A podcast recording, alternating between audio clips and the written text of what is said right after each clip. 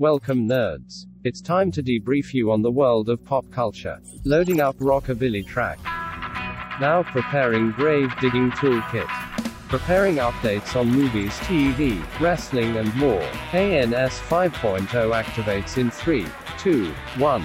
Welcome to the Amazing Nerd Show. Hey, this is Christian, Hey, this is Damon. and this is the Amazing Nerd Show. All right, on this week's podcast, we got reviews for the Guardians of the Galaxy Holiday Special and the Addams Family spin-off series Wednesday. We've also got a review for the menu, and we're talking AEW Dynamite. All right, but before we move on, make sure to subscribe to us on your favorite podcast platform. And while you're at it, give us a five-star review and DM us a screenshot. Not only will we read it on the show, but we'll send you some amazing Nerd Show swag. Let's get into the news. Every week, we collect the biggest headlines and rumors in nerdom. We're not mild-mannered reporters; we're mere podcasters with opinions. Warning potential spoilers for upcoming films and shows ahead. Check timestamps to avoid spoilers. You have been warned. All right, up first, we got some news from the CCXP uh, Con, which I guess is like the Brazilian equivalent of you know San Diego Comic Con. I guess. But we finally got a release date for season three of The Mandalorian. The official release date for The Mandalorian Season 3 will be March 1st, 2023 on Disney Plus, and of course, we'll be following the events of Book of Boba, where we saw Mando and Baby Yoda officially reunite. So this was originally supposed to be coming out around now, um, but we heard a while back that it was getting you know pushed back to early spring, which unfortunately seems to be the case. Uh, I'm glad that it didn't get pushed like even further back because I was starting to get a little nervous that we hadn't heard anything in a while about season three, uh, and we know that you know with just effects and everything nowadays, it seems like it's been a struggle. Um, you know, on the Disney side of things. So I was like, oh my God, is this just not happening, you know, to like mid next year? Uh, so, I mean, at least we only have a three month wait, right?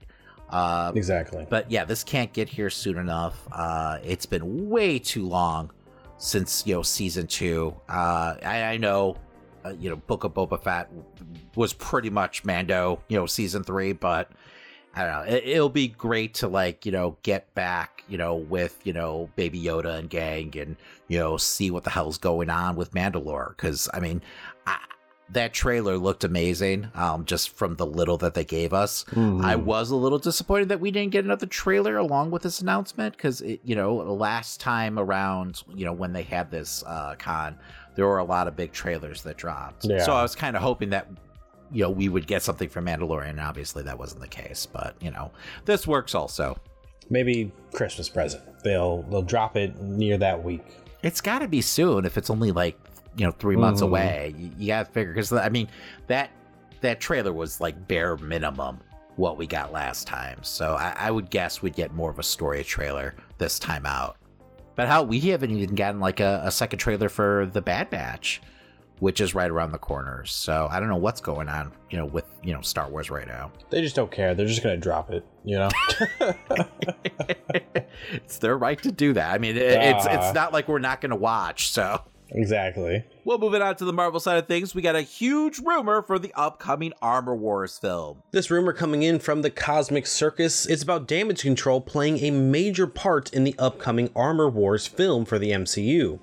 It's unclear if they will be working with Rhodes or against, but my thinking is that they will be trying to use even more Stark tech than what we have seen them do in the past. We already know that they have access to Stark drones, but perhaps they're going even bigger as the universe expands with more super beings. On top of that, will the Skrulls play a part in damage control or be running it since we do know that the film is taking place after Disney Plus's Secret Invasion show? I don't know about the Skrulls side of things, but I could definitely see a scenario where the film is just about Rhodes trying to bring down damage control.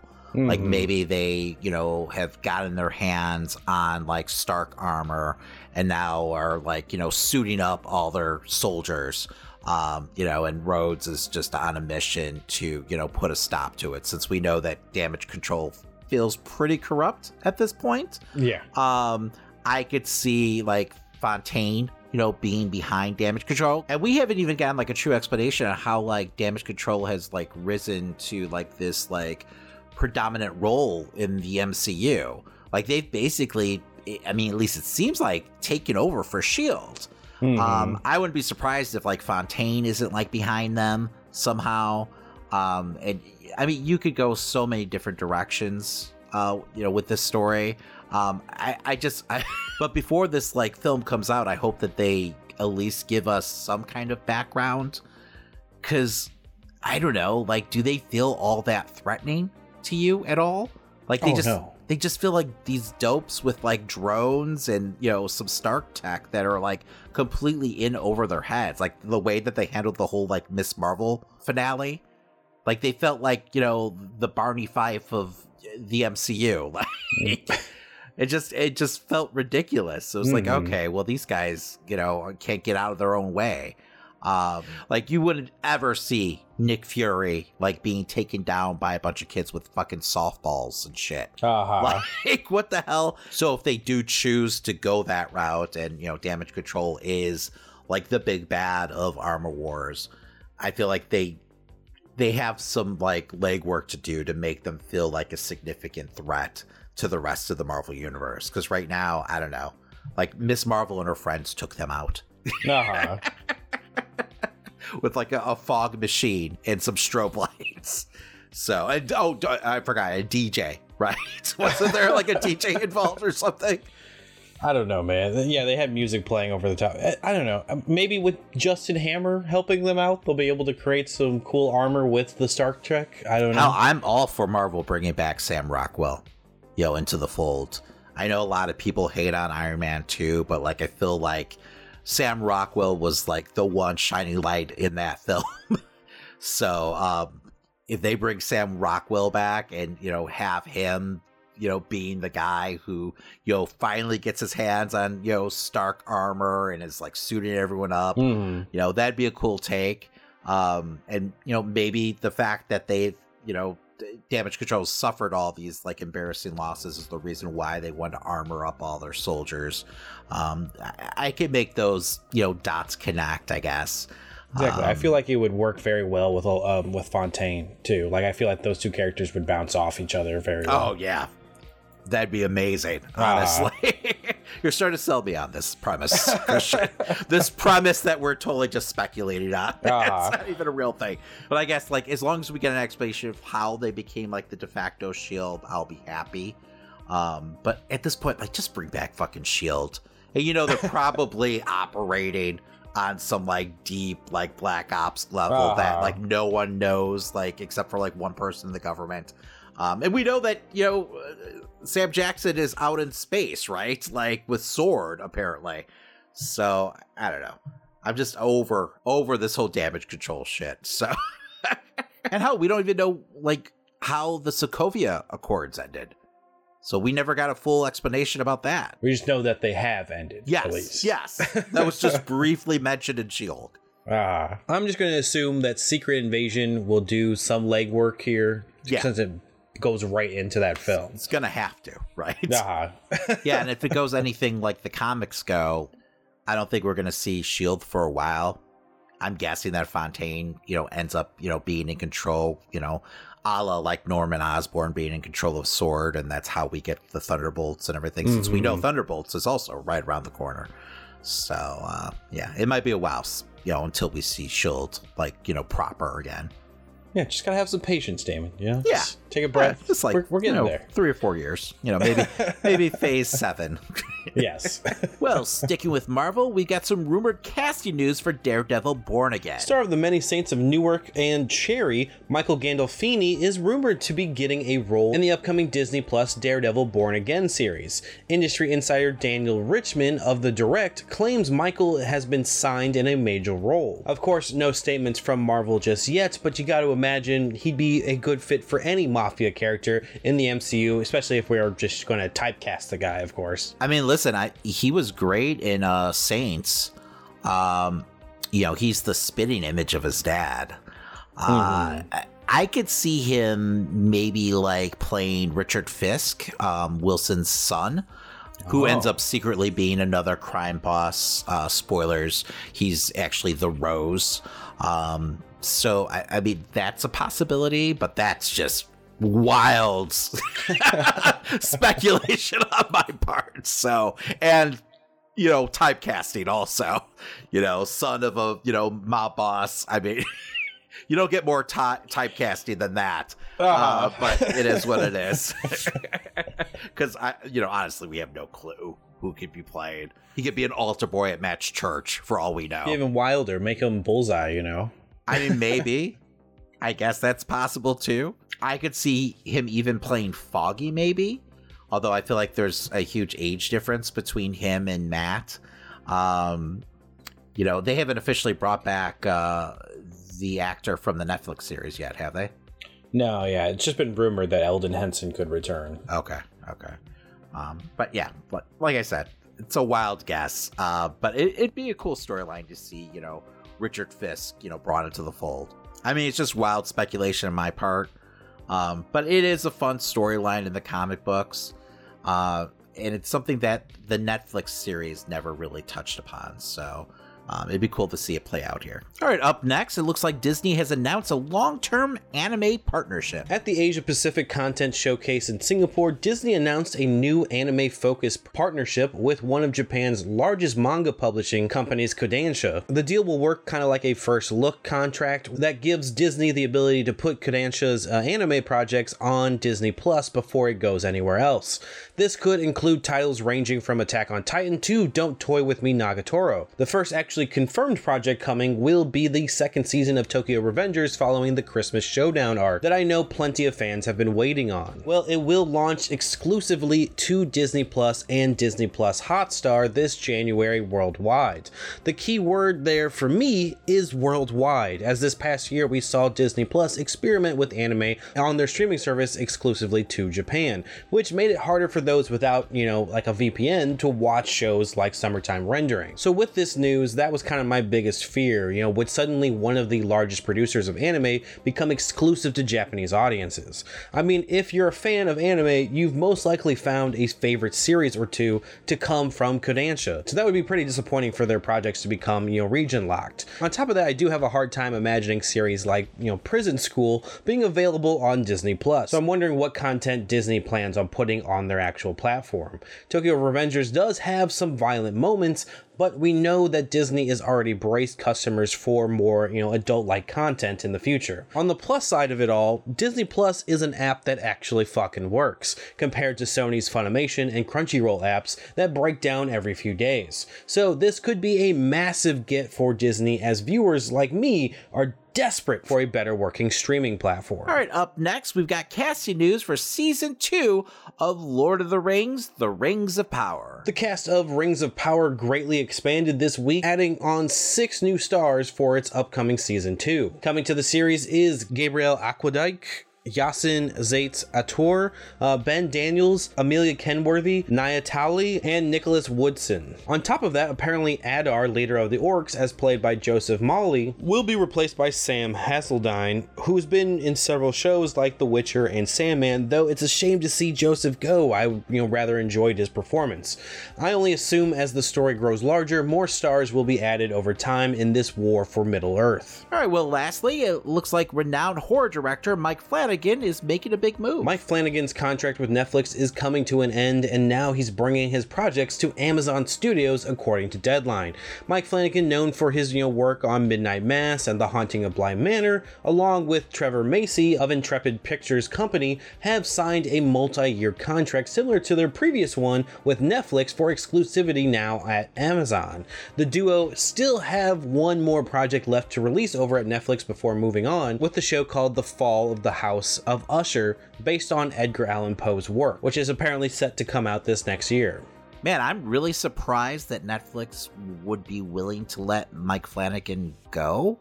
Um, he's just produced so much great content for them.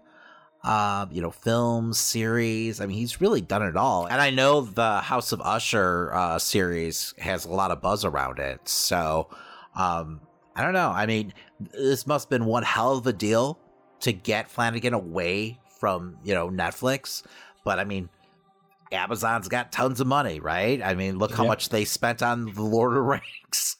Exactly. So I'm sure they wrote a fat check to get Flanagan exclusively over on their streaming service. So, and as long as it doesn't get in the way of him continually like pumping out great content, it is what it is in the long run, right? Exactly. All right, Christian. So today at CCXP, Marvel finally released the trailer for Guardians of the Galaxy Volume 3. Let's talk about it. Don't forget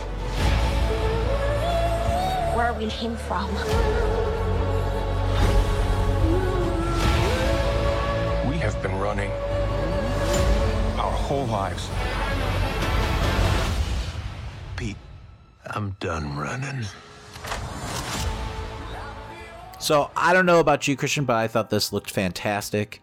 Um, you know, we open up with you know the Guardians seemingly landing on Earth, uh, but you know the suburb that they land in apparently has a bunch of humanoid animal people, which is a hallmark of High Evolutionary, which is you know as we see in this trailer is definitely involved in you know what's going on here.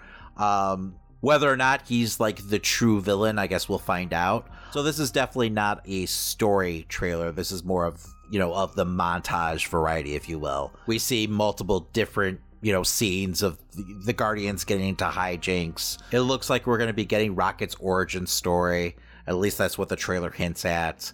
And High Evolutionaries probably involved. you did see the Guardians cosplaying as, you know, astronauts from Among Us. Are they astronauts in that game? Yeah, th- I mean, yeah, they're on spaceships. But that you know what I'm talking about, right? They were totally dressed up like the. Oh yeah, it's the exact colors from the cover of the game. It, it was very odd. Does Disney own the game or something? no, not that I'm Okay, aware of. That's weird. Some weird like cross promotional thing. I don't know. They they really stuck out to me though.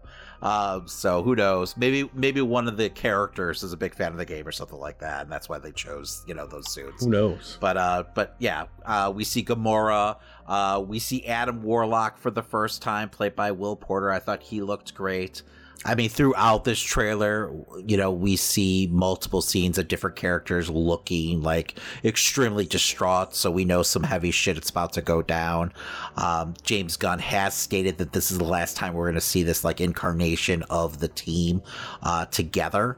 Um, and we know this is going to be James Gunn's last, you know, film, you know, underneath the Marvel umbrella. Uh, so I wouldn't be surprised if, you know, some of these characters don't make out of the film alive, unfortunately, which is going to be totally heartbreaking. Um, because I've really grown to love these characters over the last, you know, how many years. Uh, so I don't know if I'm ready for that, Christian. Um, but uh, we do see a moment of Groot and, you know, Peter standing back to back. Um, like it looks like they're making a last stand, perhaps, Mhm. um, firing away. We see multiple scenes of them fighting, you know, different creatures. Um, like I said, it's it's a pure montage trailer, so there's not tons to break down. At least you know, just from watching it once, I'm sure you know someone on the internet will like take a deep dive and do a lot of like freeze frames and find some Easter egg. But at this point, you know, that's pretty much everything that I saw. Christian, did you see anything that I missed? I mean, from what I'm watching, and this could just be a wild theory at this point. And the reason I say that is because Rocket is a like full CGI character, so maybe they're just not putting him with the team that often. But I feel like if any character is going to die, it might be Rocket in this one. Uh, just just based off of the shots here, because most of it shows just full grown people, and I know they could put Groot in a suit if they wanted to as well as part of the people jumping off the ship at that point. But yeah, he seems like the only character that seems to be He's missing. less in this. Yeah, missing the most. Yeah, man, I'm I'm definitely not ready to lose Rocket. So Haha. damn you for pointing that out, Christian. uh, when's this coming out, Christian? Is this May? yes, it's uh, May fifth. Okay, so I'm sure in the next like month or so we'll probably get like more of a story based trailer. Um, I I've said it in the past, like I'm not a huge high evolutionary guy, so I was kind of disappointed when I heard that he was like the main villain. Um, I'm kind of hoping that you know he's maybe just working for someone. Uh, but it is what it is. I mean, they made ego work, so I'm sure they'll be able to make you know high evolutionary work. Uh, Also, be interesting because High Evolutionary has ties to Wanda's story, so I'm wondering if they're going to go that route. But they already seem like they have so much going on in this story that I can't foresee that happening. But who knows? I mean, they pulled off crazier things in the past. So, um, but yeah, I don't know. It, this looked fantastic. Like, I'm super excited for this film. I just have no idea what the story is going to be about. I mean, it definitely has Gunn's name written all over it. It's going to suck this being kind of like one of his last Marvel projects, but the the future's still bright with DC and stuff for him. So we'll see what happens over there. Oh, absolutely, absolutely. Yeah, and this, you got to figure this is probably his last Marvel anything for a while Yeah. at least. So, um, you know, I'm sure he would be willing to work, you know, with Marvel again. Uh, I just don't know if you know Warner Brothers would be a huge yeah, fan of that. cool. but who knows? Maybe he could like work out some kind of like huge crossover thing. exactly. He's definitely teased it in the past. So. He's teasing a lot of things nowadays on Twitter. So Uh-huh. I think this past week we got like a Kingdom Come like uh tease. So yeah, he's he's all over the place. He's definitely, you know, working the fans right now, which I love. So by the way, like you said, Guardians of the Galaxy Volume 3 comes out May 5th. Well, moving on, we also got another trailer coming out of CCXP. Another trailer where I have no clue what the hell's going on in it. Uh, this time it's for Indiana Jones and the Dial of Destiny. I don't believe in magic. Few times in my life, I've seen things. Things I can't explain. And I've come to believe it's not so much what you believe.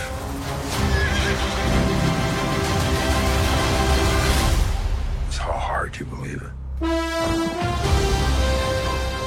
So once again, this is definitely a montage trailer.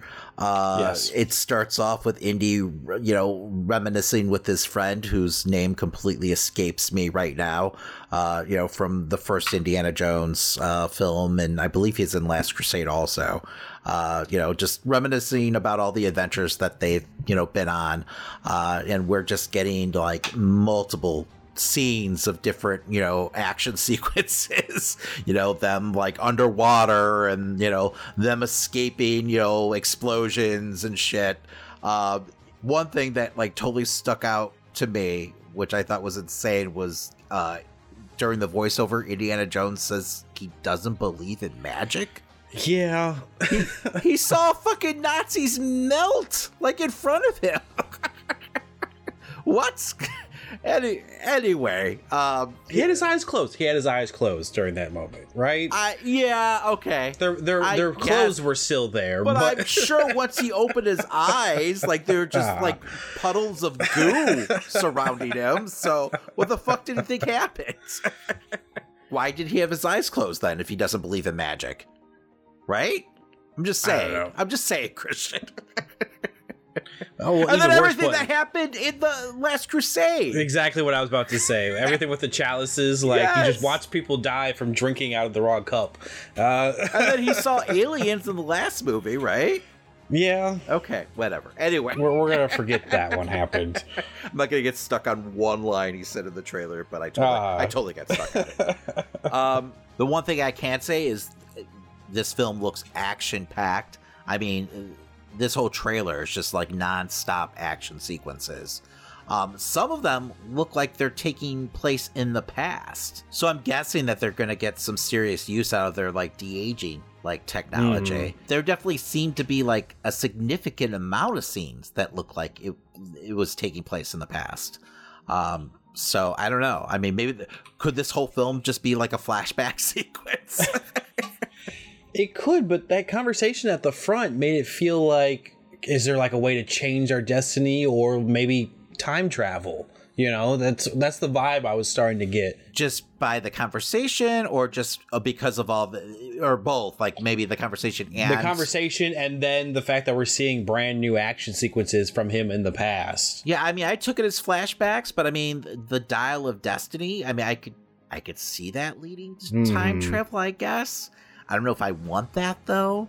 Um, we already saw like them, you know, dabbling with aliens, totally like blow up in their face. So, I just can't imagine like time traveling working out any better.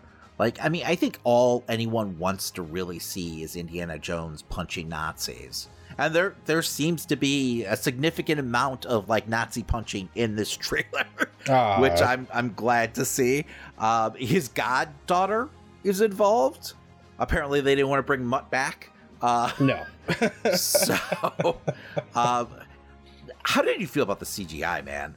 Like, it It's felt uncanny valley, my dude. It's weird at points. Like the the one shot where it's him de-aged looked pretty decent, Okay. but then like there's moments where like at, like on the horse, Yes. and he's in the middle of the street and it's broad daylight. Where- there's no way to hide that too. it look like and it's him older. He's on a horse and he's in Mhm. traffic, and like it looks like.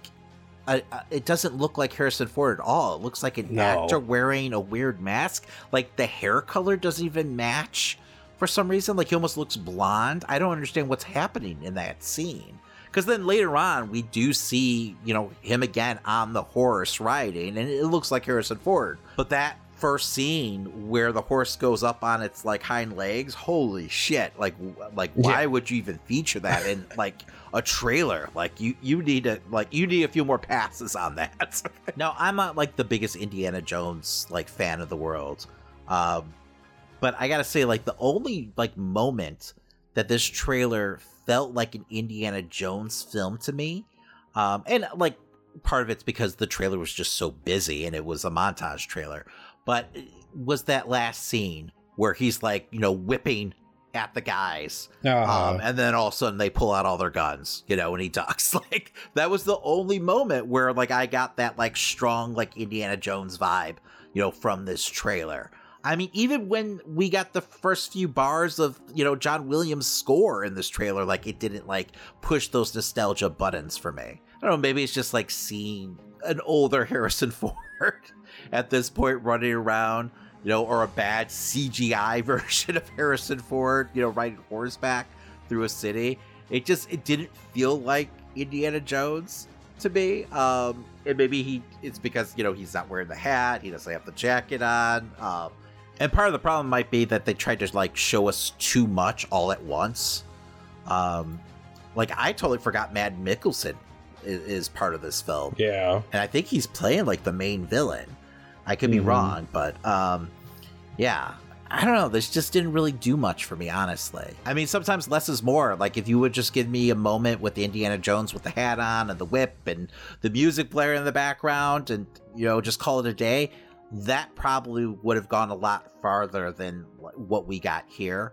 Um, because I don't know. Like I know there's going to be tons of action in this film, but like because of the way that you know they did this trailer, it just felt like every other action film, you know, coming out this year. Um, so I don't know. I, I don't know. How, how did you feel about it, Christian? I mean, the CGI effects being wonky definitely, you know, brought my opinion of it down a lot. But I liked what they were going for with like the, especially the sound design with the whips and everything coming back. How they kind of put those in. That kind of gave me a nostalgic feel for it. But I, don't know. I've seen so many of these movies where it's so many years past when it came out, and and then they start to look maybe a little too polished, too overdone. Yeah. Where I kind of wish it looked more maybe like how films like um, Once Upon a Time in Hollywood are being shot and stuff with older cameras and stuff, and then maybe laid in some effects. And Because that was a huge problem with Crystal Skull. Was it felt too polished almost? Like everything was too clean. Um, I totally know what you mean. I mean, I'll watch it for the show, but I'm not, you know, hankering to to go see it. You know. Oh, I'm still gonna watch it regardless. And I probably would watch it, you know, if, even if we didn't have the podcast, because Uh-huh. it's Indiana Jones. Like I was there opening day for Crystal Skull, um, and Oh, I. I think I've watched it a couple times since, even though it was horrible. Uh, so I mean, yeah, I'm here for it, but this just didn't get me any more excited for the film, and I think that's why it was so disappointing until the last moment once again with the whip, like you said, it's all about the fucking whip. Uh, it just didn't feel like Indiana Jones to me. So um, hopefully that's not the case with the actual movie. But I guess we'll have to find out June 30th, uh, 2023. I mean, who are we kidding? Like, as long as he's punching Nazis, I'm going to be happy, right? Exactly. I think that was the biggest problem with Crystal Skull. It was like Russians or something. Yeah, not enough Nazis. Punch those I fucking agree. Nazis, goddammit. All right, Christian. Well, up next, uh, we watch some stuff. That's right. Up first, we got Guardians of the Galaxy, the holiday special. Warning spoiler alert. Major spoilers for the Guardians of the Galaxy holiday special ahead. You have been warned. I just saw on the calendar that right now on Earth it's almost Christmas time. We don't have time for trivialities like Christmas. But Peter's so sad about Gamora being gone. Maybe if we go to Earth for a really wonderful Christmas gift, it would make him happy. All right, Christian. So we're not going to do a full breakdown or anything of this because it doesn't really warrant that. It's not that kind of story. Uh, but on a mission to make Christmas unforgettable for Peter, the Guardians head to Earth in search for the perfect present, which happens to be Kevin Bacon. I don't know what you're talking about. I feel like this has changed the Marvel Universe forever. Okay, fine. Uh, that might not be the case, but I thought this was plenty adorable, uh, which is no big surprise, uh, you know, coming from James Gunn. Uh, he knows how to really like tug on, you know, the heartstrings. Uh, and, you know, that's what really makes his character so endearing. Uh, I love like getting to spend so much time with Drax and Mantis. And I know, like, I sound like a broken record here, but like, that's really what's been great about Marvel on Disney Plus is all that extra time we get to spend with these characters. I mean, time that we wouldn't really get otherwise in a film. Because, I mean, this was definitely their story, especially Mantis. Um, I felt like she was like a breakout character here because she's pretty much been a glorified background, you know, character at this point. Uh, but this really helped to really like develop her personality and everything. Um, I thought the twist with, you know, spoilers, uh, her being Peter's uh, sister was great. So I guess Marvel accidentally spoiled that, you know, story point themselves um, a little before you know this was released uh, during some other special that they had on Disney Plus, uh, which featured some deleted scenes from Volume Two. So that information unfortunately got out before the holiday special premiered, but it is what it is. It didn't really affect my enjoyment of it. I really loved Gunn's choice of like animating the flashback scenes. It really gave it that old school Christmas special feel.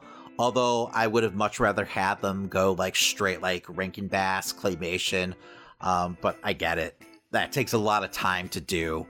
Um, the Kevin Bacon of it all was great. He was a real trooper. Um, I'm sure he saw this also as a great way to plug his music, as he, you know, got to actually play a song at the end of the special. Speaking of which, I thought this was another great soundtrack by Gunn, who's just really a master of picking the right song for the right moment. Um, I mean, I don't know. Like at the end of the day, this really scratched the itch that Love and Thunder didn't for me. You know, allowing us to really like spend some quality time with these beloved characters. I have a feeling like this is going to really serve as a nice kind of like carefree prologue for what we know is coming in Guardians Volume 3. Because after seeing that trailer, like I said before, it looks like things are going to get pretty heavy. So, Mhm. anyway, I'm going to go ahead and give this an A. Uh, it was warm and fluffy like a good Christmas special should be. Uh, and I got to visit with some characters that I love. There's nothing wrong with that, Christian. No, absolutely. There's of course nothing wrong with that. Um, this really made me think of like you know what you would find in like the DVD extras of like one of their major films. Like that's the kind of vibe I got from this. It was very simple, very you know easy to follow and stuff like that. Um, I, as you said, I don't think we've ever spent this much time with Mantis as a character. So it's like a lot of her like more extreme mannerisms with how she fights. I was not prepared for. Uh, but it was still a good time either way. Um, yeah, again, it's another good experience from James Gunn. Um, I, I didn't expect too much from this. I wasn't a big fan of Bacon's music, but you know, it, it is what it is. Uh, I, either way, it still played out as a fun little thing. So I'm, I'm gonna give it like a, a B plus, whatever. It was one song, man. yeah, I know. the opening song was awesome. I love that. well, all right, up next we have the Addams Family spin-off Wednesday. Warning spoiler alert. Minor spoilers for the Wednesday series ahead. You have been warned. Nevermore was created as a safe haven for our children to learn and to grow, no matter who or what they are. Should we meet your new roommate? Are you feeling okay? You look a little pale. Please excuse Wednesday. She's allergic to color. Oh, wow. What happens to you? I break out into hives and then the flesh peels off my bones. All right, so up front, I don't feel right grading the series yet because I've only watched about five episodes. So I'm about like halfway through, I think. Uh, but I will say I've enjoyed it so far. Uh, actually, probably more than I expected. Uh, Jenna Ortega is just magnificent as Wednesday. Mm-hmm. Uh, she owns this role. Which, listen, I mean, she had some big shoes to fill following Christina Ricci. Uh, but I don't know. I, I like the mystery aspect of the show more than the teen drama and like the little love triangle they've got going so far. Not that it's bad by any means. It's just not for me. Um, but I mean, they're using it to really like explore what makes Wednesday tick, which is smart. So I get it.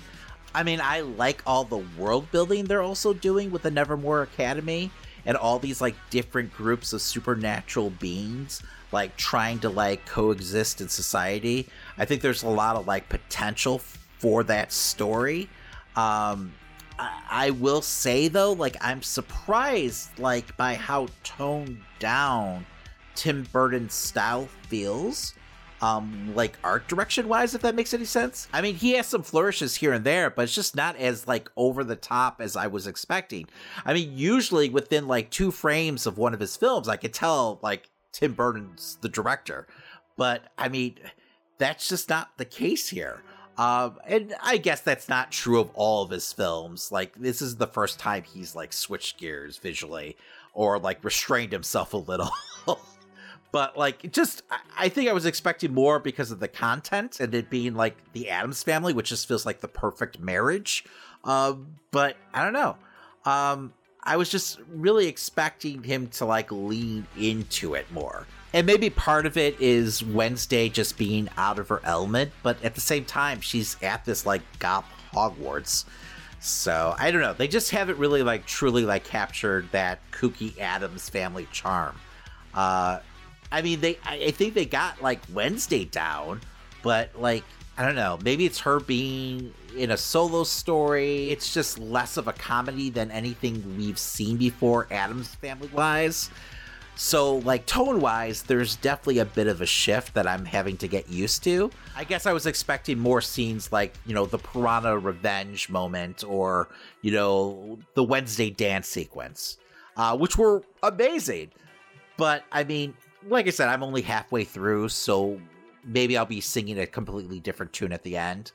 But like I said, so far I've really enjoyed it. I mean, I binged five episodes last minute, so it definitely like hooked me, uh, which is usually a good sign because nowadays I have a lot less patience when it comes to series. Uh, but this never felt like a chore. Now, I have finished the show, but to protect Damon and those who may not have actually seen it yet, I of course, you know, go spoiler free as much as possible. Like Damon, I was a little surprised by how little of Tim Burton's art style has been in this series, but strong performances kept the show entertaining enough for me to let all that pass. Um, I have been a fan of shows like Riverdale and the Chilling Adventures of Sabrina in the past, so I can get into, you know, this style of teen drama, but my biggest gripe overall was the pacing and overall relationships formed between the characters. They all kind of felt incredibly rushed to me. Like, it honestly could have used an additional four episodes to really make me believe the character changes we were getting. You know, adversaries were quick to become friends with Wednesday by the series end without much change from Wednesday to provoke their emotional connections with her. There were just so many moments where people forgave one another because they're beef just no longer was needed as a plot device.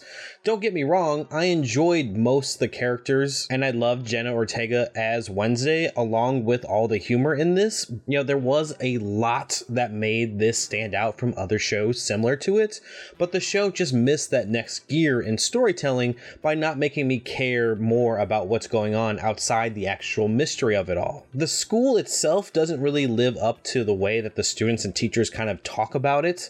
They all call themselves outcasts, but the show doesn't dive into how wild a school full of monsters could be, at least not to the degree I expected. A part of me assumes that the school was simply designed in a way to always make Wednesday stand out, but there just wasn't much to other students in a way that we have seen in the past, you know, past films and shows with the Addams family relatives and their friends. But who knows, it could also have been a budgetary thing. Um, they didn't want to have CGI monsters and you know wild abilities on display at all times, especially in their first season. I just really was surprised by how muted this school felt when it's supposed to be this, you know, big school for outcasts. The mystery of the show, though, was fun. I enjoyed watching Wednesday's struggle with solving this case. On top of that, Wednesday's ability, you know, to have visions also wasn't overused or too much of a storyline crutch, so I was happy with that. What we did get of CGI monsters was fine for me, but I do hope, you know, future seasons get more budget after how widely successful this season has been.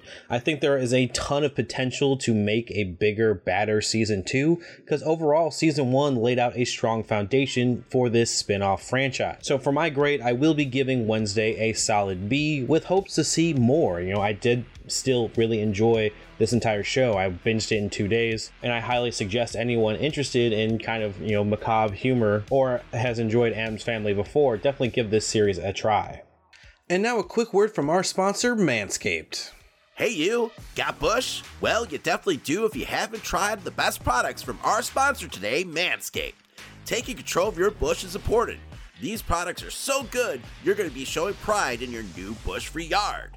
It's a fact that you'll have the best kept nutsack on the cul de sac, so save big and be the most hygienic version of yourself by using our discount code 20NerdShow for 20% off plus free shipping at manscaped.com. Listeners, you know I don't got bush because Manscaped helps keep my rocket raccoon high and oh, tight. Whether you're looking to go bald like an eagle or just in need of a safe trim, Manscaped is dedicated to helping you level up your full body grooming game. Listeners, the grooming package I highly recommend is the Performance Package 4.0. That's because inside the package is the Lawnmower 4.0. This electric trimmer is a bush's worst nightmare. This trimmer is designed to reduce grooming accidents and shave hair on loose skin thanks to its ceramic blades and advanced skin safe technology. No need for night vision goggles, this trimmer has a LED light to allow you to mow the lawn in the dark. It's basic landscaping. When you trim the hedges, the tree stands taller. The second best tool in the performance package is the Weed Whacker. This fine-tuned nose and ear hair trimmer will make sure your nasty nose pubes are under control. Instantly add some pep to your step with the Crop Preserver Ball Deodorant and Crop Reviver Spray On Testy Toner. With a performance package purchase, you get two free gifts a shed travel bag and the patented high performance reduced chafing Manscaped boxers. They have a bunch of other products on their website to help you maximize your confidence and grooming game. So listeners get 20% off plus free shipping with our code 20NerdShow at manscaped.com. Kate Bush may be trending at the moment, but your bush needs some help. That's right, so make sure you're running up that hill and get 20% off and free shipping at manscaped.com by using our code 20NerdShow. It's time to level up your grooming game with the ultimate bushwhacking tools from Manscaped. And now an amazing nerd show film review of the menu. Warning spoiler alert. Minor spoilers ahead. You have been warned. And now, our feature presentation. Welcome to Hawthorne. Here we are family. We harvest, we ferment, we gel. They gel. We gel. He's not just a chef, he's a storyteller. The game is trying to guess what the overarching theme of the entire meal is going to be. You won't know till the end. Who are you? I am Margot. Why do you care? I have to know if you're with us or with them. A young couple travels to a remote island to eat at an exclusive restaurant where the chef has prepared a lavish menu with some shocking surprises. This was directed by Mark Mylod and stars Ralph Fiennes and Anya Taylor Joy. Mylod, who is best known for his work directing on hit series like Succession and Game of Thrones, along with like Shameless, served up a film that brought horror to the foodie world in a way I wasn't prepared for. While this film isn't necessarily scary, its murderous meal may be one of the most enjoyable films I've seen all year. Ralph Fiennes as head chef Slowik puts on a performance that left me personally smiling and laughing for the entirety of its runtime. While watching the film, at first I thought it I was going to have some gripes with, you know, character relationships and such, but there was a mystery that was going on with Anya Taylor Joy's character, Margot, that really ended up explaining away a lot of the contention I had with first meeting these characters. All the tension that was in that room ended up making sense and was well written into the plot. I mean, if I'm being perfectly honest, it all worked a little too well. And on top of that, it presented itself like a high class cooking show experience you'd find on TV or like Netflix you know, presenting each course and meal to go along with its narrative. The cinematography was, you know, something I really expect from an A24 film in general. So high praises there. Uh, my only main complaint for the film was honestly its short runtime, as I wanted to see more, and I felt the film left me expecting much worse for our victims of this dinner. But like a well curated menu, the film doesn't overindulge in its violence, but allows you to absorb just enough of the madness of Chef Slowik to satisfy your appetite for destruction. Alright, I've done throwing in as many puns as I can. My grade for the menu is an A, and I'm now looking forward to more of Mark Mylod's work after seeing this one. Highly recommend you go check this out while it's still in theaters. And now it's time for Christian's Corner. Alright, this week marks the launch of one of my most anticipated games, Callisto Protocol. However, its launch this Friday hasn't gone quite as planned for Striking Distance Studios, as PC players are noticing quite a large amount of stuttering even on higher end rigs. It's even gotten the new nickname, um, the Stuttering Protocol. This all led to a mostly negative rating right now on Steam. Um, no word from the developers yet if a patch is in the works to help boost performance on PC, but it's good to know that if you were planning on picking this up on Steam like I was, um, perhaps wait a minute for some visual update patches. I'm thinking of just picking it up for uh, like PS5 because I want to be able to stream it um, pretty soon for you guys on Twitch. But stay tuned to our Twitch for when that actually happens. Speaking of streaming this week, we're doing a bonus stream for the Game Awards on Thursday. Several studios have already announced that they will be showing off their games at this year's event, like Tekken 8. There's also been rumors of like Diablo 4 and some other games to be displayed as well. So, I mean, it's per usual, a ton of world premieres and stuff like that will happen at the event, so I definitely want to be there with you guys to check it all out. It's always a great time to celebrate games, and we will strap in live at, at 6 p.m. Central Time on the 8th. Uh, personally, I do hope to hear or see something from Jedi Survivor or Spider Man 2, as Insomniac months ago claimed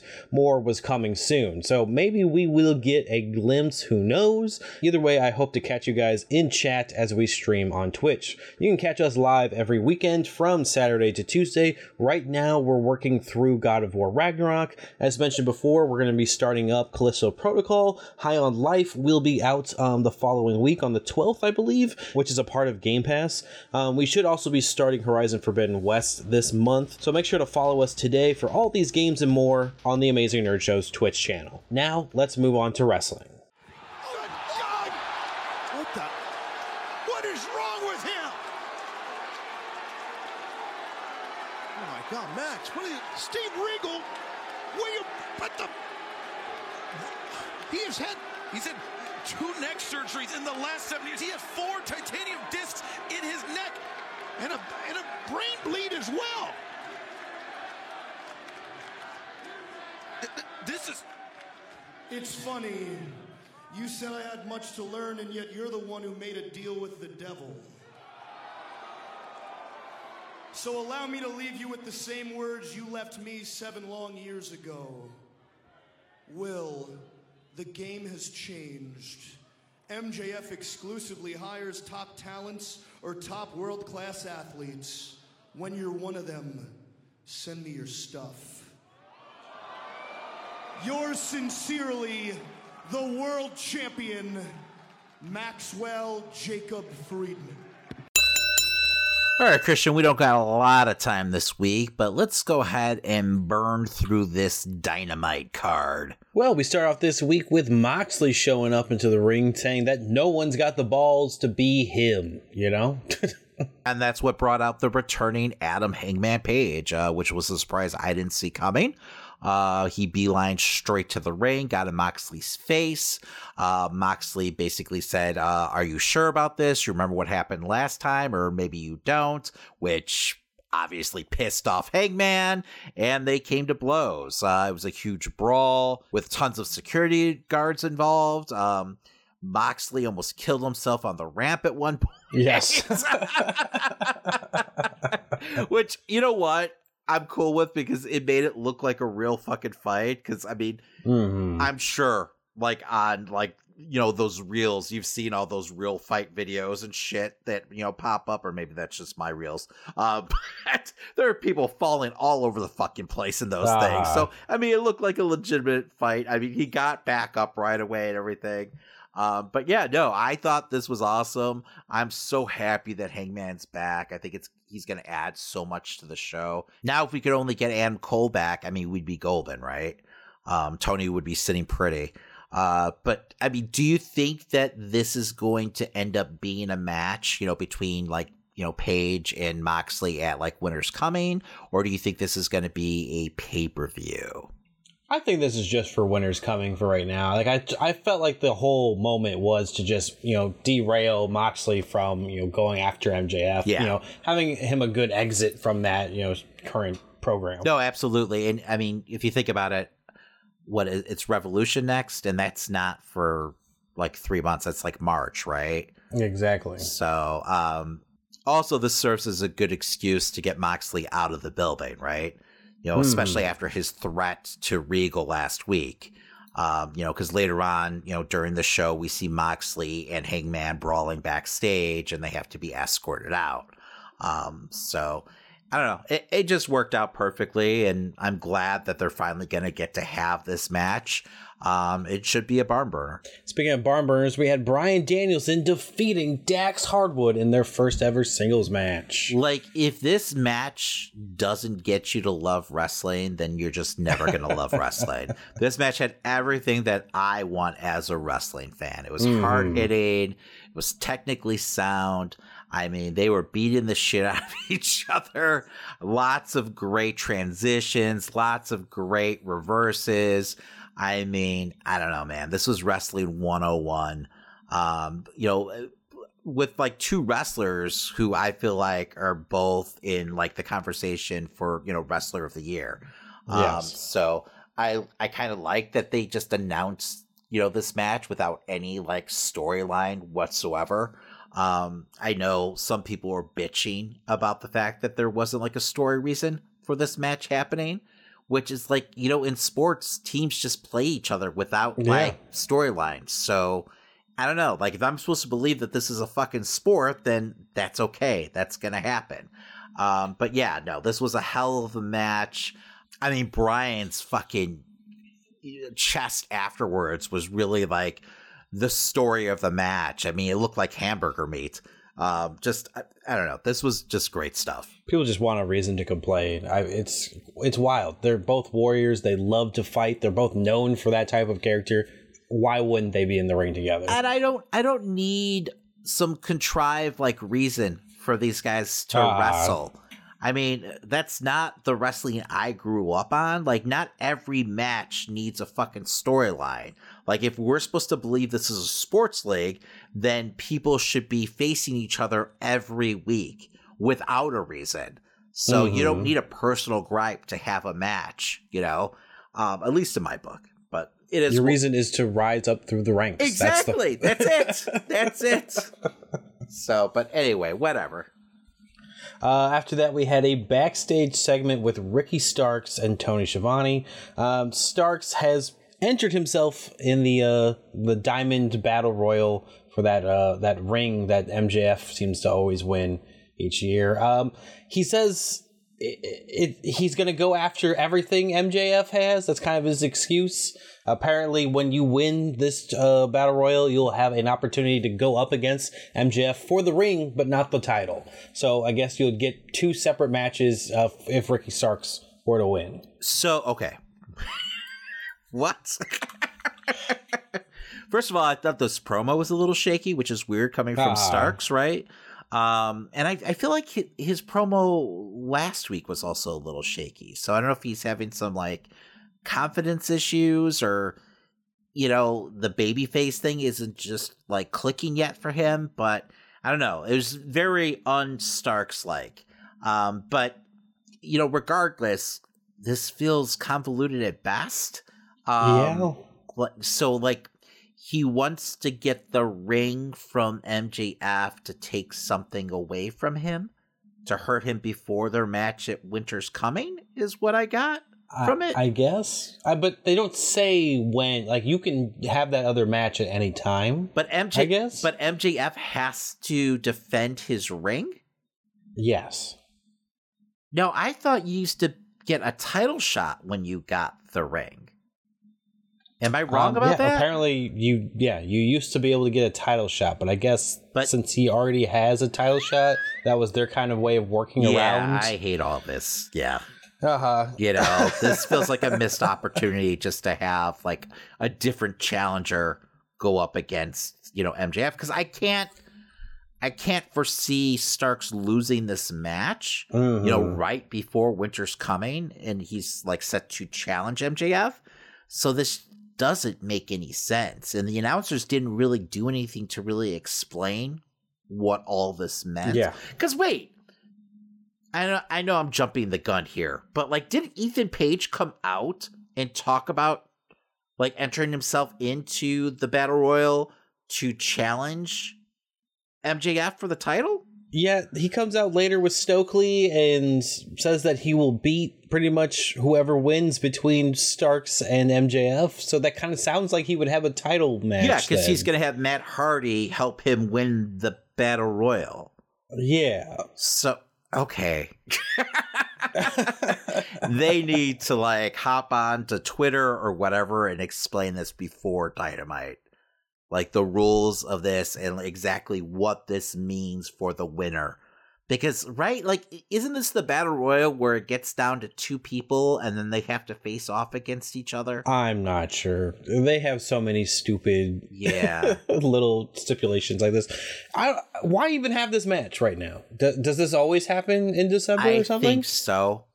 I think it's a timing issue, but I, I- you know, since MJF has the title, like why not just do Mhm. something where he has to be stripped of the ring or something like that, you know, or like he threw away the ring.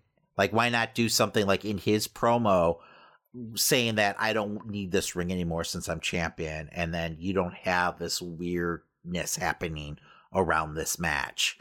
Um, no, that would make sense. so I don't I don't get it unless they're just using this to set up another contender to go up against MJF, but from how this like match functioned in years prior, that doesn't make sense.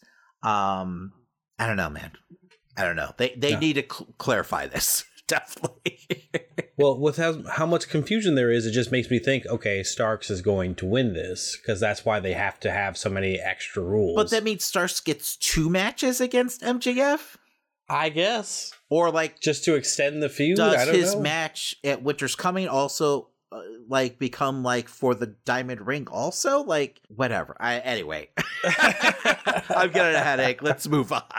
Later on, we had an interview with Renee. Um, we have Daniel Garcia, Jake Hager, Matt Hardy, Matt Menard, and Jeff Parker talking to Claudio and Wheeler. Um, Claudio and Wheeler are pretty much, you know, wanting to challenge for their different titles, Ring of Honor titles going on in the JAS. It was kind of weird. Yeah, so I guess this is all to really just kind of set up the matches for um the final battle pay-per-view, which is in Mhm. 2 weeks, I believe. Um I don't know, man. That you know with the amount of time that Tony's been investing in like pushing Ring of Honor, like down our throats. This felt like just an afterthought to me. Um, I hate that Claudio is getting uh, another shot at uh, Jericho's belt. Um, it just feels so forced, and the fact that they put this like step on it that you know if he loses, he's gonna have to join JAS. Because, man, like one, I don't want to see this match again. Two, he's probably gonna fucking lose, so we're gonna have Claudio and Ah. JAS, and I don't know, man. Like I trust Jericho, but I'm assuming he's got something great up his sleeve, but I don't know. On paper, it's not something I want to see. You know, I want Gonna become a bucket hat boy. Yeah, that's what I'm guessing is going to happen, right? Like, especially after this back and forth uh, with Uh-huh. with Swagger. Like, I, I I'm guessing that he's going to end up tagging up again with him, and I could totally see him being forced to wear the fucking hat. I did like the line about uh, you know, him yodeling, uh, since that was part of his gimmick when he first arrived in Uh-huh. WWE. Um, I also I like I don't want to see uh, Wheeler against Garcia again at that pay per view because we we saw that last time. So it just feels like rematches for rematches' sake, and I don't know, man. Like I was just expecting a bigger thing, like bigger things out of this pay per view. Um, Mhm. but this almost feels like Khan is trying to like tread water, you know, before his TV deal. Because I don't know, like before, it really felt like we were on the road to getting like some kind of big announcement, you know, for like a TV deal for you know Ring of Honor. But the way that it feels lately, like the last two weeks, it almost feels like they're de-emphasizing, you know, ROH on AEW TV. Hmm. So I'm wondering if that's further away than we initially thought. Um, I don't know, man. Like, it, like, do you think like there's a chance that Claudio could possibly win? Oh no, not at all. Right? Jericho's holding on to that title until they get a, a contract somewhere. And then we're stuck with a stipulation that no one wants to fucking see. and it's just more fucking Blackpool Combat Club against fucking JAS, which I'm Hmm. just done with at this point.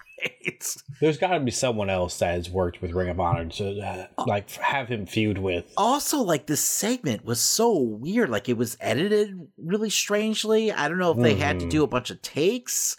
Um i felt like it was mic'd poorly. Like production was just all over the place on this episode you know? And after three years like there's no excuse. Like I- i'll give you like growing pains the first year year and a half but like three years in like you can't get your fucking sound down and like there was so many missed shots camera wise you know during the Ah. matches i don't know man it was really frustrating me this week so but anyway let's move on Uh, speaking of Ring of Honor, we had the King of Television, Samoa Joe, defending his TNT title against AR Fox, who was newly signed to AEW. this was joe being joe um you know and at the same time like getting you know fox over um you know that walk away spot that joe does i love it so fucking much Uh-huh. but it was a really nice touch to have like AR land on his feet at the same time where you get the shot of him in the background. Um, I thought that was really well done. I think this match like worked really like twofold where like Fox got to shine, but then Joe also got to remind people why he's such a badass. Um, but I do feel like, especially after the promo afterwards, they're really playing with fire here because the crowd just loves Joe.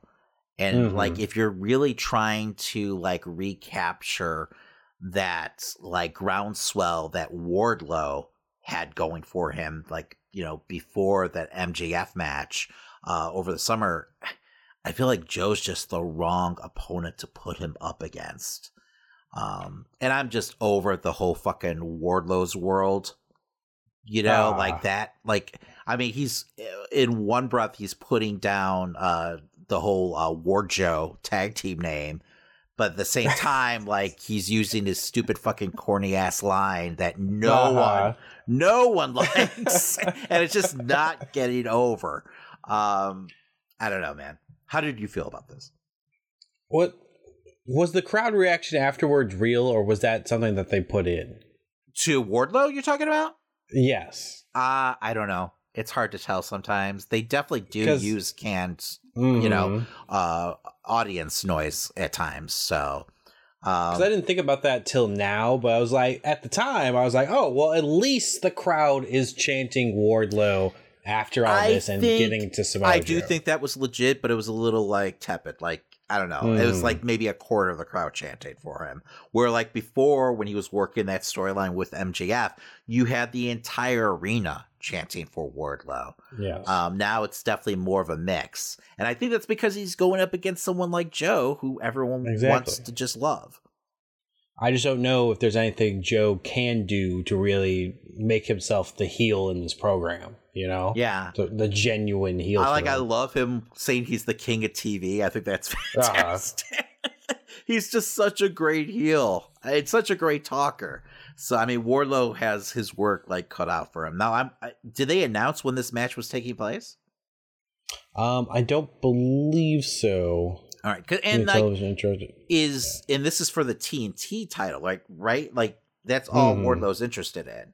So I'm wondering who Joe's opponent's going to be at uh Final Battle. So you'd think you would want to put like I don't know someone like Powerhouse Hobbs who also got screwed over in that match for the other title. But like from what we got with the vignette, you know, the past two weeks, it seems like Hobbs has completely been like detached from this storyline now. yes. Um, you know, and almost like those vignettes are great, but don't they feel like babyface vignettes to you? I feel like he's trying to come off like brooding, but I, I, they're not doing much for me. If they go in into his backstory, there's no way like he's not going to end up Hmm. being a babyface. So I don't know. I don't know what they're doing right now. Um, after this, we had this random. I don't know if they've been doing this. I, I didn't catch this before, but they showed highlights of Hook defending uh, the title, the FTW title. Oh, you're talking about like the Taz breakdowns?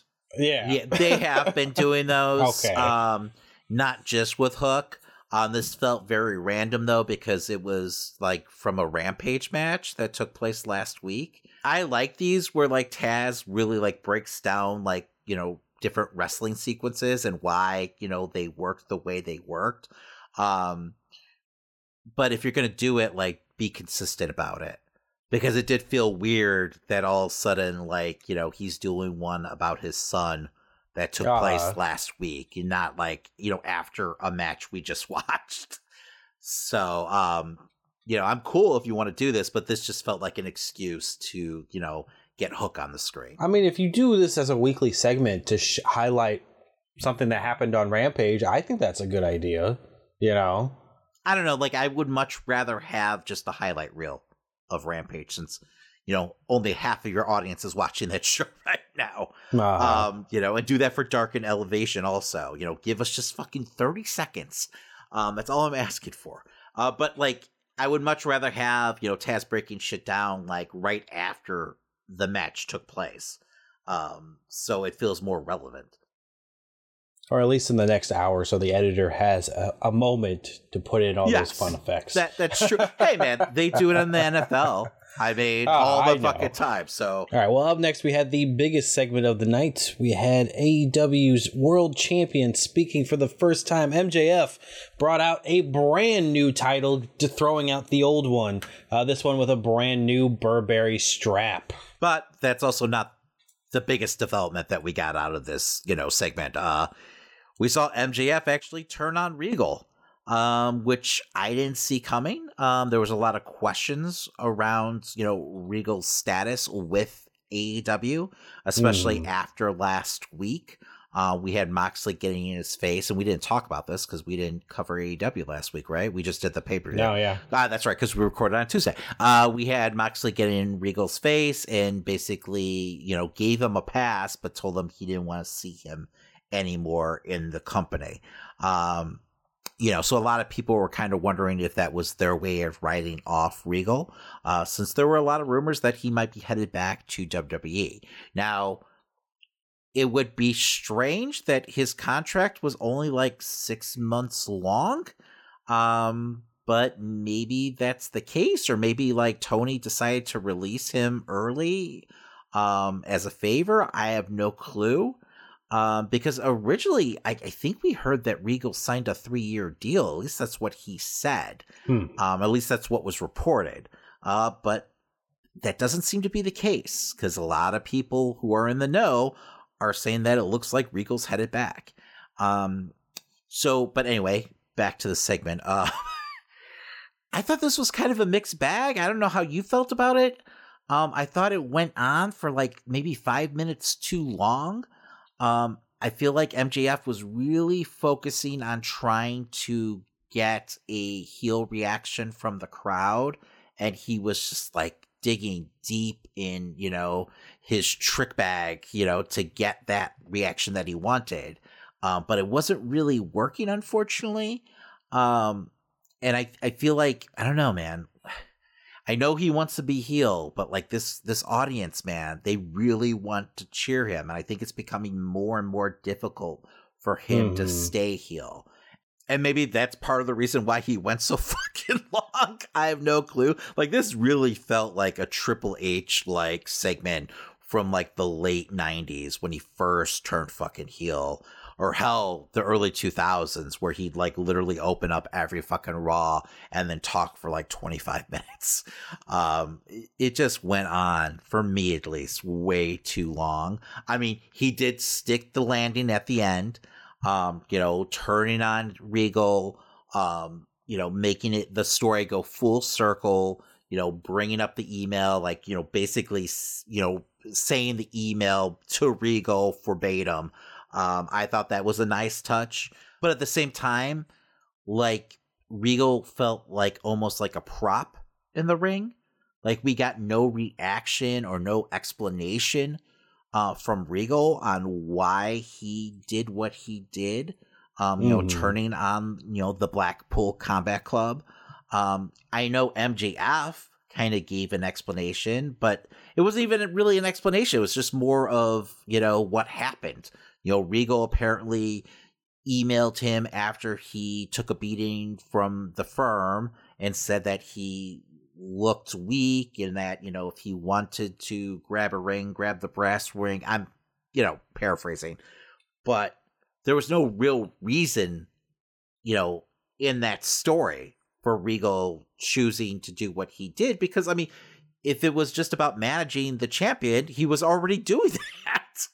So, like, I was expecting, it felt like story wise, where they're headed was, you know, the fact that Moxley was his last match, and it was Moxley hmm. who, like, took Regal out to pasture.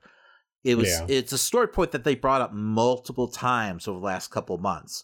So I was really expecting to get, like, I don't know, just something brief from Regal on the mic where he would explain, like, this was all you know, his plot of revenge against Moxley. Um, and we didn't get that. So, and I, I I'm guessing that Tony must have been kind of handcuffed here and he was dealt a pretty shitty hand with like Regal leaving, you know, timing wise. But at the same time, like if you knew Regal was leaving, why even give him this much focus? Right? Like, you know, why mm, have exactly. it be such a big part of your main event storyline? And maybe it's a case of them, you know, being at the tail end of it and them having to, you know, make a course correction of some sort, you know, knowing that Rico's leaving. Um, cause it just feels so convoluted. Cause also during this whole promo, it also felt like Max was kind of hinting at like maybe he is still involved with the firm. Did you get that? Yeah, I mean, he was talking about how he admires them and stuff for what they chose to do. Tried to pretty much sound like he'd still work with them in some form or fashion. And listen, once again, Tony's been dealt a really fucking shitty mm-hmm. hand. I don't want to make excuses for him, but I'm sure he had the storyline all planned out before what happened at All Out happened, you know, with the press conference. So, and we've even heard, you know, Stokely talk about like, you know, how CM Punk was supposed to be involved with the firm and everything like that in a recent interview on uh, Renee's podcast. So, you know, Tony's definitely had to like reshuffle the deck here.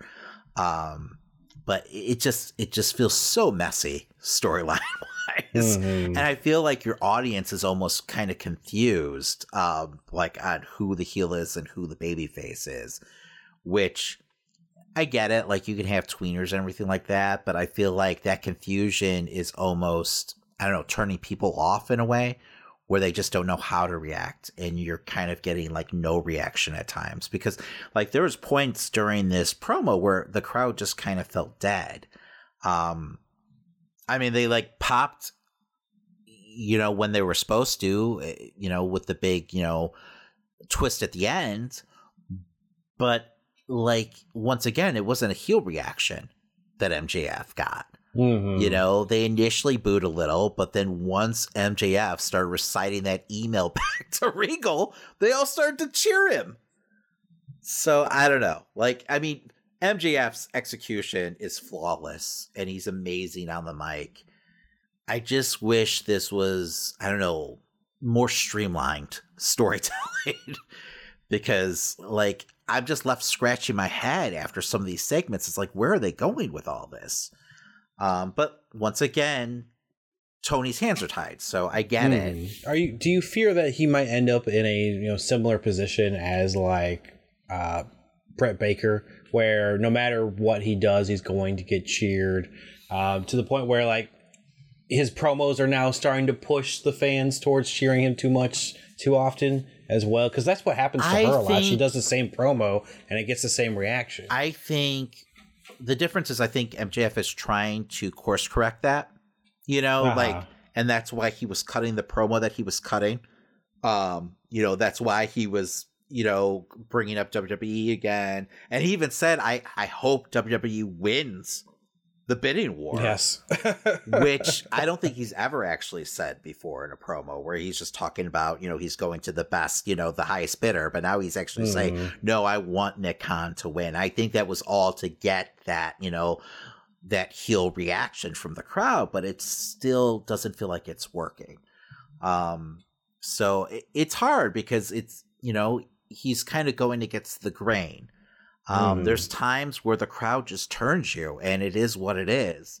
Um, it might not be in the cards, but it, you know it's not what you wanted in the cards. But sometimes you have to just go with the flow um, because you don't want to also miss, you know, a huge opportunity for yourself.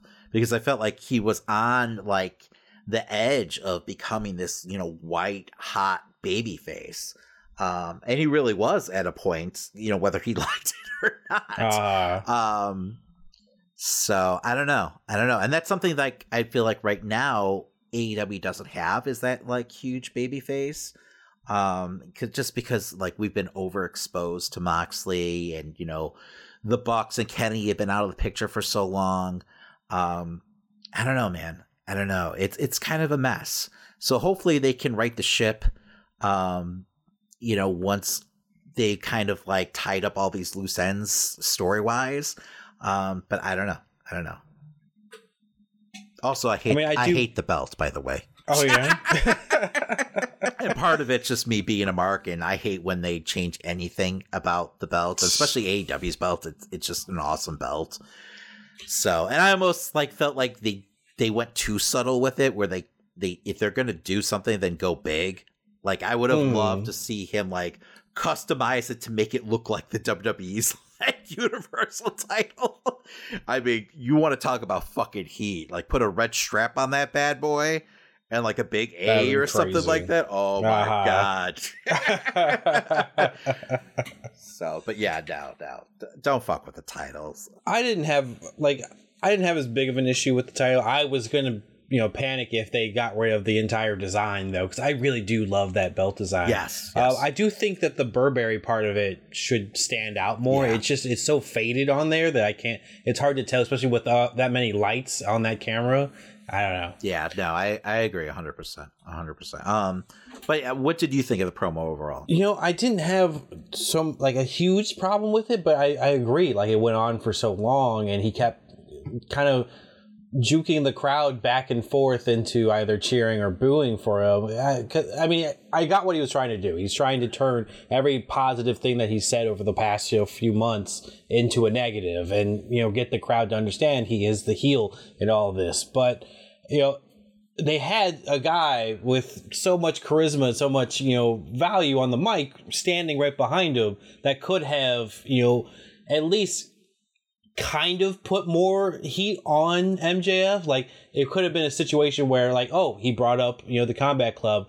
I get offended a little bit. Then he, you know, still pulls the trigger in the end, it, and that might have. It looks um, like too, like Regal was starting to get offended when he brought up uh Bryan's name. Yeah. Um, and I, don't I don't know, like throughout the entire thing too, like I felt like Regal just didn't want to be there, and I don't know if I was just like reading into his reaction, but he's just like kind of standing there, you know. Um, and I was expecting a little more like swagger, like you know, mm. I don't know, hmm. just more of like a smirk on his face, like I fooled all of you, because that's the Regal that we've seen in the past. Mm-hmm. Um, but that's not the Regal we got here. It, it just, I don't know, the whole segment just felt out of sorts.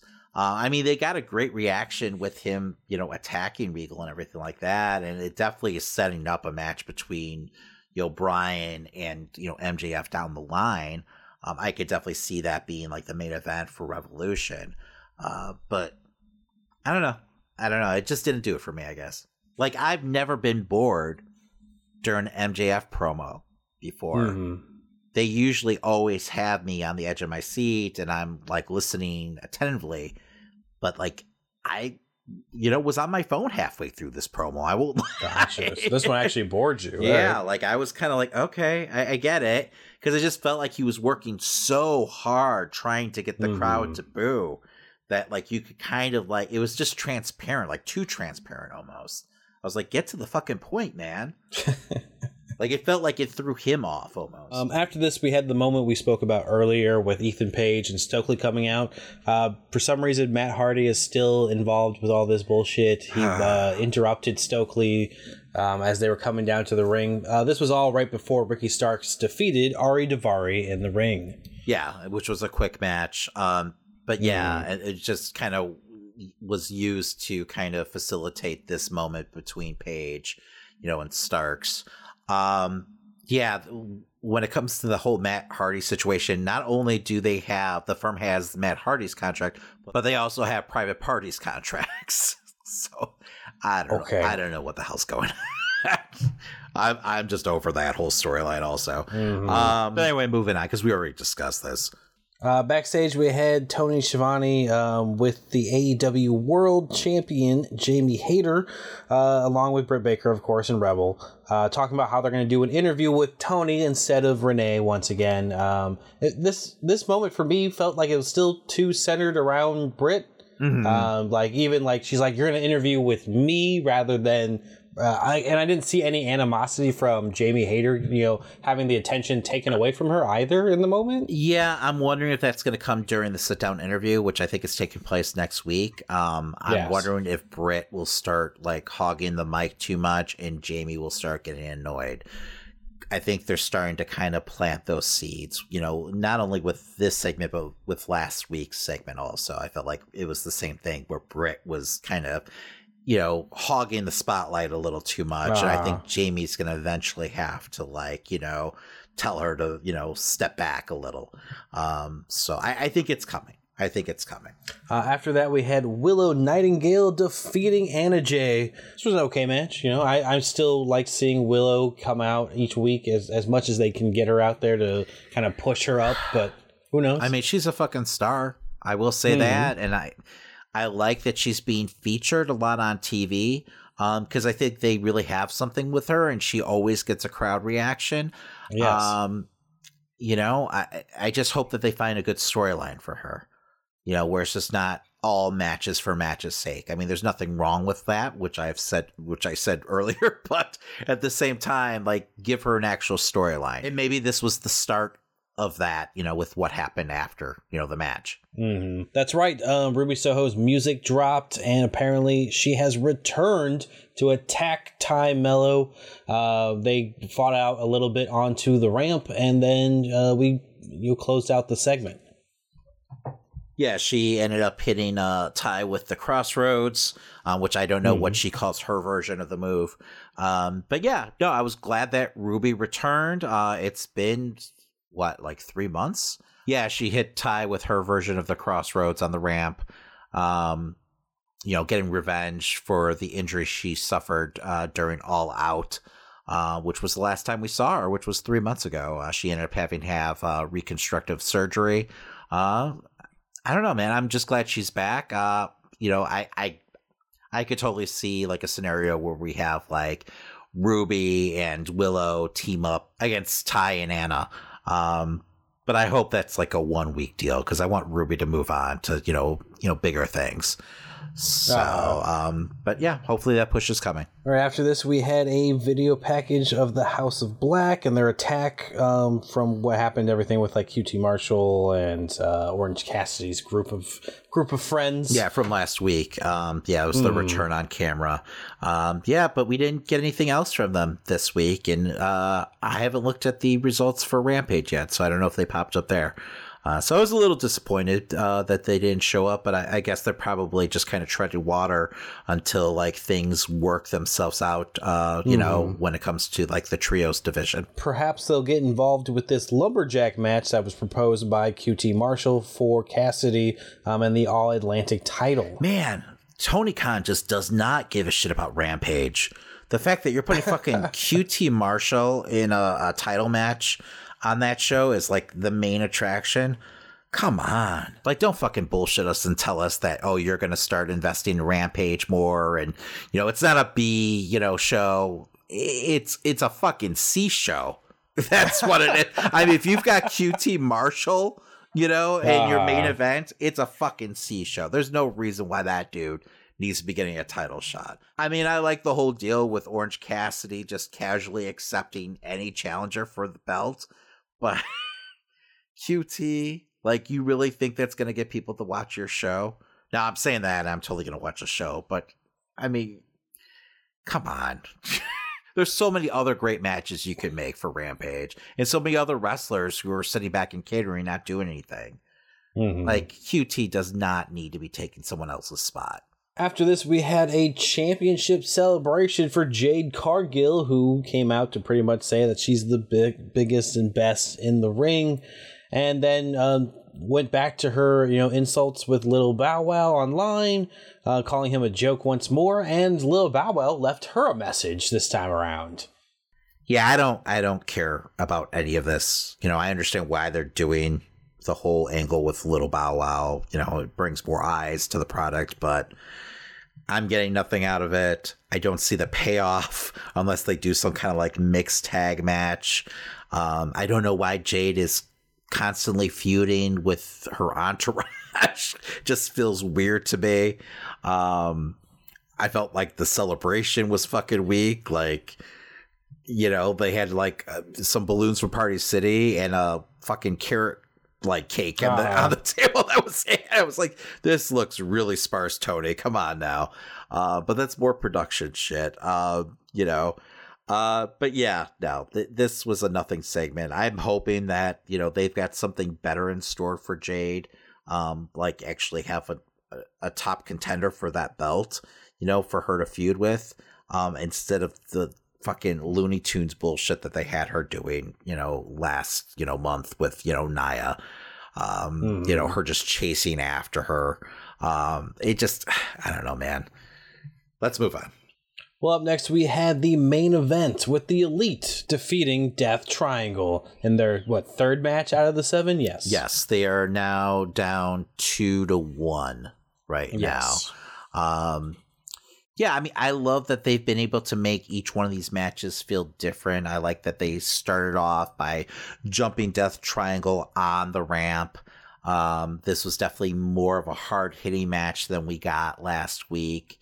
I mean, last week's match's story was just, you know, them trying to troll the Chicago audience, um, which I don't know how you felt about it, but it just felt a little weird to me. Um, you know, I understand why they were doing it. I, I and trust me, I was popping, you know, the entire time. But like, I was a little concerned that this was going to be an ongoing thing. So I'm glad, like, you know, this week they totally toned that down and it didn't happen again. Um, because like if CM Punk is not going to be part of AEW going, you know, forward, then why even draw attention to him? Exactly. You know, because then you're making him the story, not you know your opponents in the match you're having. So, um, but you know, if it's just a one-off thing, then fine. Um, but yeah, no, the match itself I thought was great. We've got this ongoing story, you know, with you know Rey and uh, Penta. Um, it just feels like you know this battle for you know almost like Penta's soul or the soul of Death Triangle, if you will. Um, which does feel a little weird since Rey was the one who initially, you know, cheated to win the match. Uh, but I guess he was just desperate, and now he he's kind of seen the light, and he's trying to backtrack, and he doesn't want that for the team. Um, and that's kind of what cost them, you know, this match.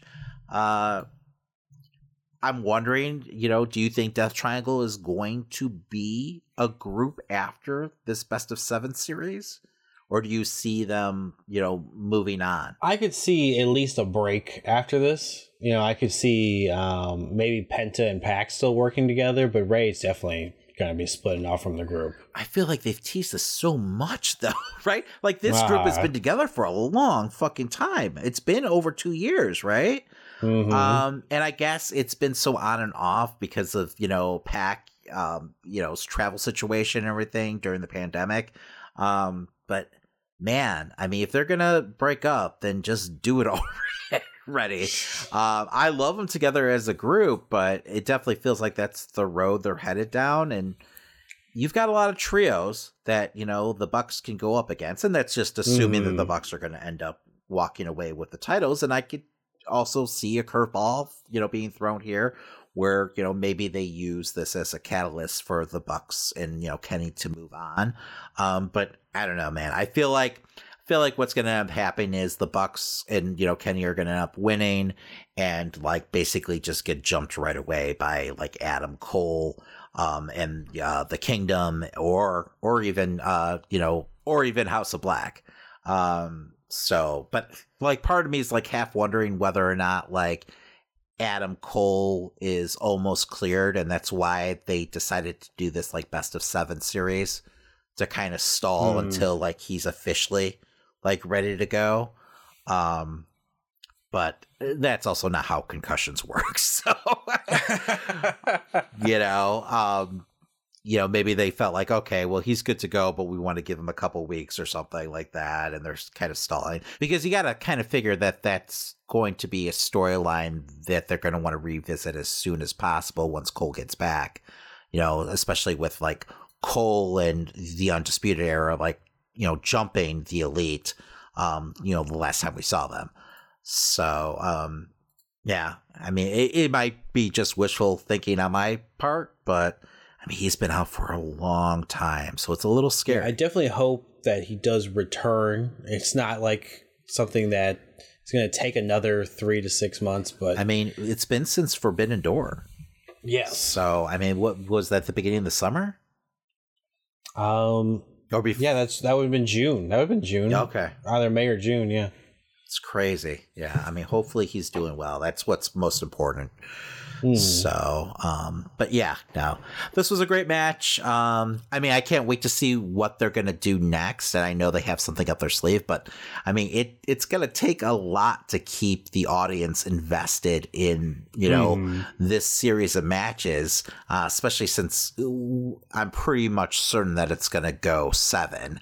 Um, so to keep these matches like feeling fresh every week, um, it's going to take a lot. But I mean, we know that you know Death Triangle and the Elite can you know pull it off. So I'm kind of already over carry on my wayward son.